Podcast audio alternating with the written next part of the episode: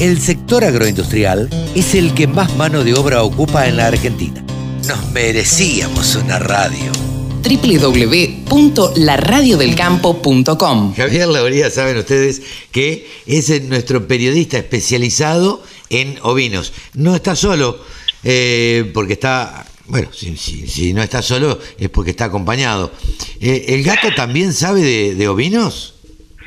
Carlito, vos sabés que sabe más que yo de ovino, Bruni. ¿Cómo estás, Javi?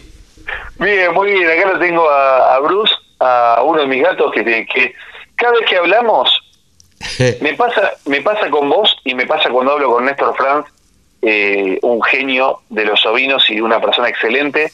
Eh, me pasa que quiere meter bocado el enano. Mira vos, quiere charlar, quiere charlar. Bueno, le queremos más o menos bien y querrá charlar con nosotros. Sí, Javi, es fiel oyente de la radio, ¿eh? Claro. Eh, Javi, a ver, dos cosas te quería preguntar que me dieron vueltas en la cabeza durante toda la semana. Eh, en principio, ¿hay números? ¿Se sabe en lo que va del año si se faenó más eh, ovinos, menos, igual, aumentó el consumo. ¿Esto cómo, cómo va?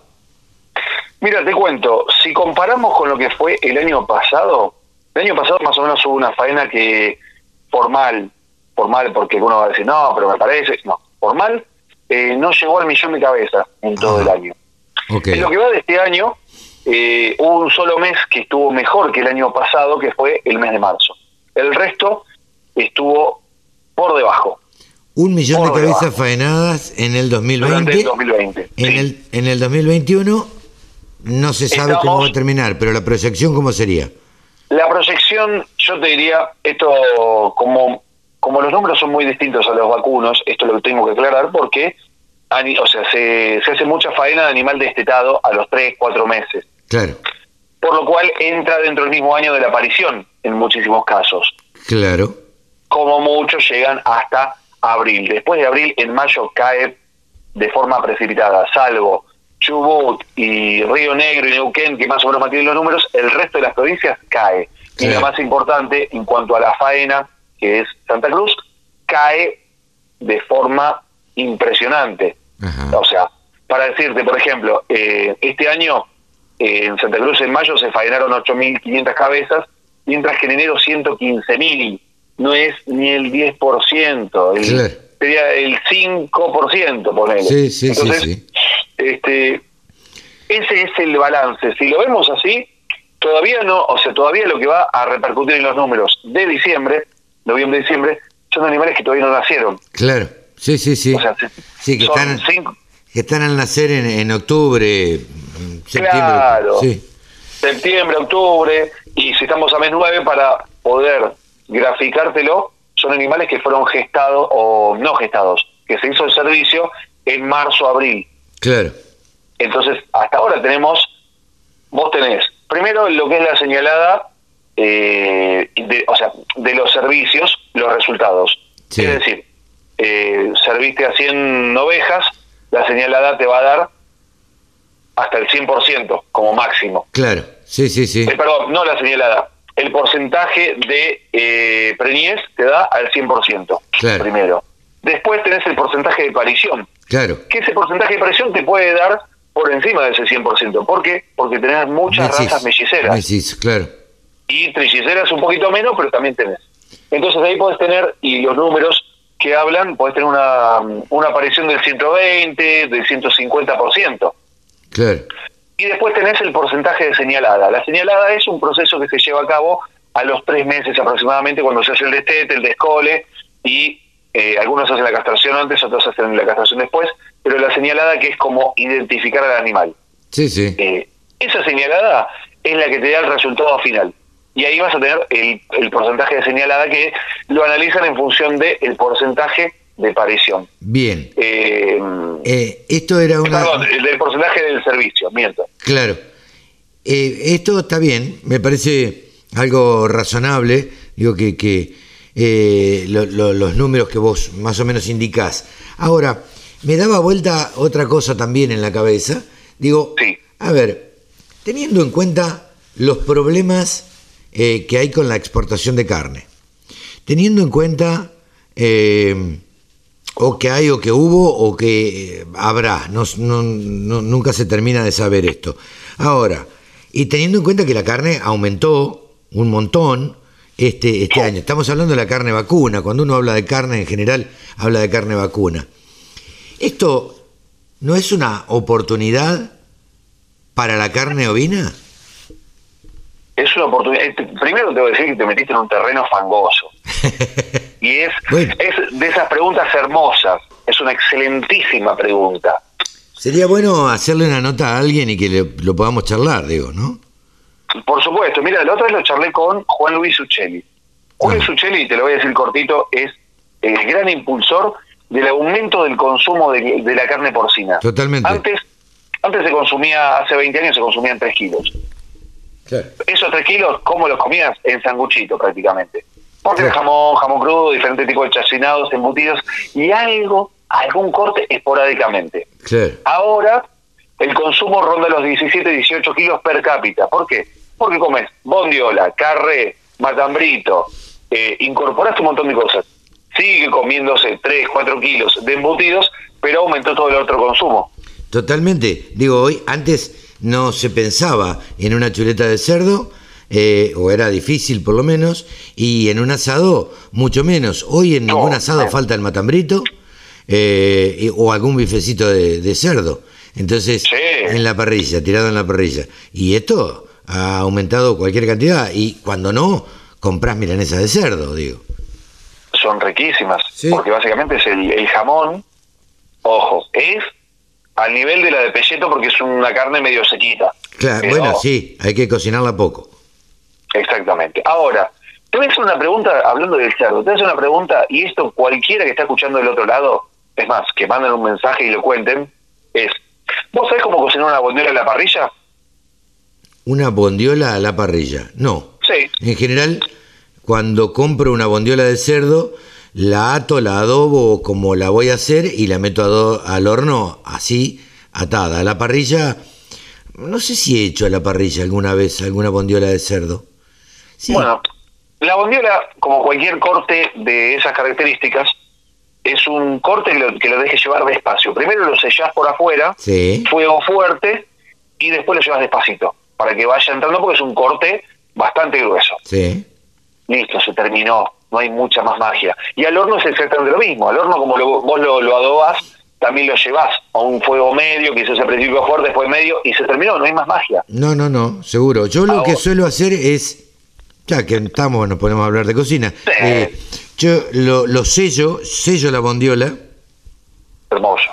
Eh, en, un, en un sartén, en una olla o lo que sea, la sello bien, después la adobo y después la meto al horno.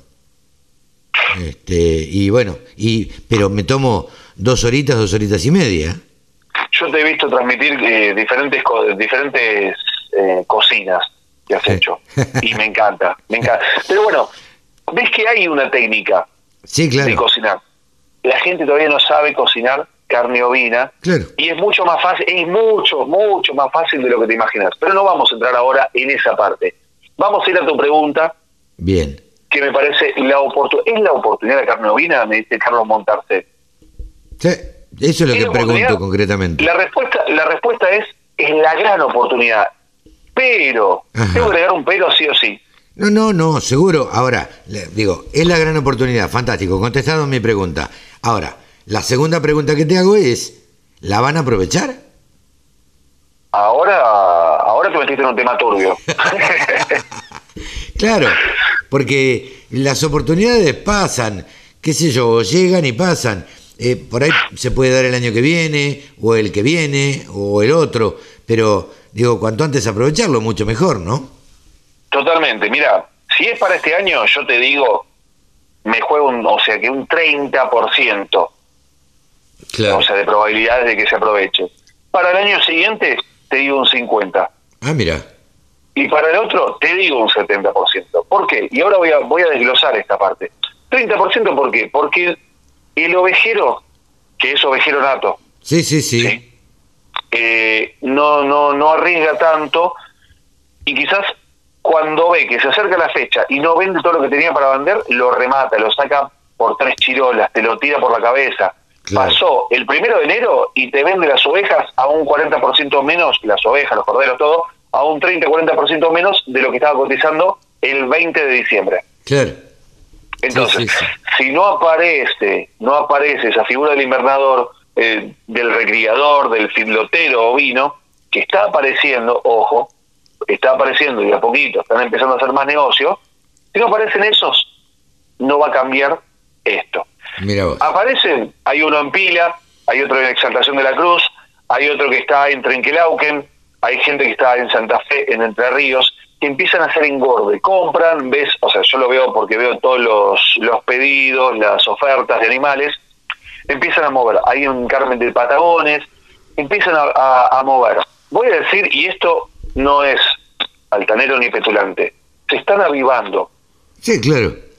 Se están avivando y me parece genial. La idea es apoyar. Pero, a ver, eh, ¿quién, ¿quién va a estar en contra de hacer negocio? Digo, eh, Al contrario, totalmente totalmente. Sí, yo sé quiénes están, en contra. no? Yo sé quiénes están en contra de hacer negocios, pero bueno, no nos vamos a ah, meter ahí. no, no, los avivemos a ellos. Claro, sí, sí, sí. Que no están mirando las ovejas. Exacto, pero ¿por qué lo digo? El año que viene, si a estos filoteros les va bien, y yo creo que les va a ir bien porque realmente la diferencia la hace, van a seguir. Y en lugar de engordar 150 ovejas por, por ciclo, o 150 ovinos por ciclo van a engordar 200 por ciclo. Y este ciclo puede ser de dos meses, tres meses como mucho. Bien. Entonces, vos empezás a hacer una rotación en 10 meses en lugar de engordar, o sea, si son 150 por, por ciclo, eh, esto es 2 por 5 días, es decir, que en 10 meses o 12 meses, si querés, estás, estás engordando 900 ovinos. Claro. Si el año que viene haces un subís la apuesta, ya pasas a mil, dos mil, tres mil animales. Subís la apuesta. Sí, sí, sí. Cuando ves que te rinde, alquilás un campo de enfrente y haces engorde ahí. Ahora, ¿quiénes son los, los que tienen que tener en su espalda esa posibilidad? Los criadores de Dorper, Texel, eh, Santa Inés, como los primeros. Porque son las razas más carniceras. La, claro, y las que te hacen cordero pesado más grande. Después, en segundo lugar, los criadores de Corriel, de Romney Marsh, de Hampshire Down, de Pampinta, son los que también tienen esa espalda y ese espacio y esos animales para poder hacerlo. ¿Por qué lo digo? Porque esto quizás el engorde lo hacen un poquito menos. Claro. O sea, engordan menos. Un Hampshire lo engordaste 37 kilos, tenés una carne de las mejores. Ahora, lo llevaste a 40 en pie y ya... Se endurece un poquito. Sí, está pasadito de grasa. Claro, sí, sí, sí. Este sí. de capa es un poco más grasosa. En cambio, el Texel lo llevas a 50 y está perfecto, es una carne magra. Es el limusín o el limangus de los ovinos. De los ovinos. El Texel. Bien. Entonces, ahí está el aprovechar esa oportunidad. Claro. Sí, sí, sí. El saber aprovechar y aprovecharlo, bueno, como todo, eh, también tienen que hacer un trabajo desde el Estado o desde quien corresponda para que eh, aprendamos todos a consumir más carne ovina. Totalmente, totalmente. Después te paso algunos algunos datitos de dónde comprar. En zona norte está llegando, de a poquito llega. Bueno, entonces vamos a ir a comprar, ya que uno vive en zona norte, vamos a ir a comprar. Eh, Javi, muy amable como siempre. Javi, esta semana mm, no tenemos precios de carnes y de lanas, o sí tenemos. De carnes tenemos, no hubo muchos cambios, de lana no, porque el mercado está en receso. Bien, ¿te parece que demos por concluido acá este micro de ovinos de los sábados a la mañana? Si te parece, lo dejamos para la semana próxima y nos reencontramos la semana próxima. Para mí es un placer. Exactamente. no te lo dije hasta ahora, para mí es un placer enorme compartir estas charlas en la radio del campo. Bueno, eh, para mí también, si no, no, no, no, no lo haríamos. Hemos charlado 15 minutos y la verdad que es muy agradable siempre charlar contigo y aprender este tipo de cosas y debatir en algunos casos. También, Javi, que tengas un gran fin de semana. Hasta la semana próxima. Javier Lauría, periodista agropecuario especializado en carne ovina. Le mandamos un saludo a la gente de Guarino, por supuesto, de Canal Rural. Un abrazo grande a ellos y un saludo para Javier Lauría. Chao. Hasta la semana que viene. www.laradiodelcampo.com La radio que te acompaña las 24 horas.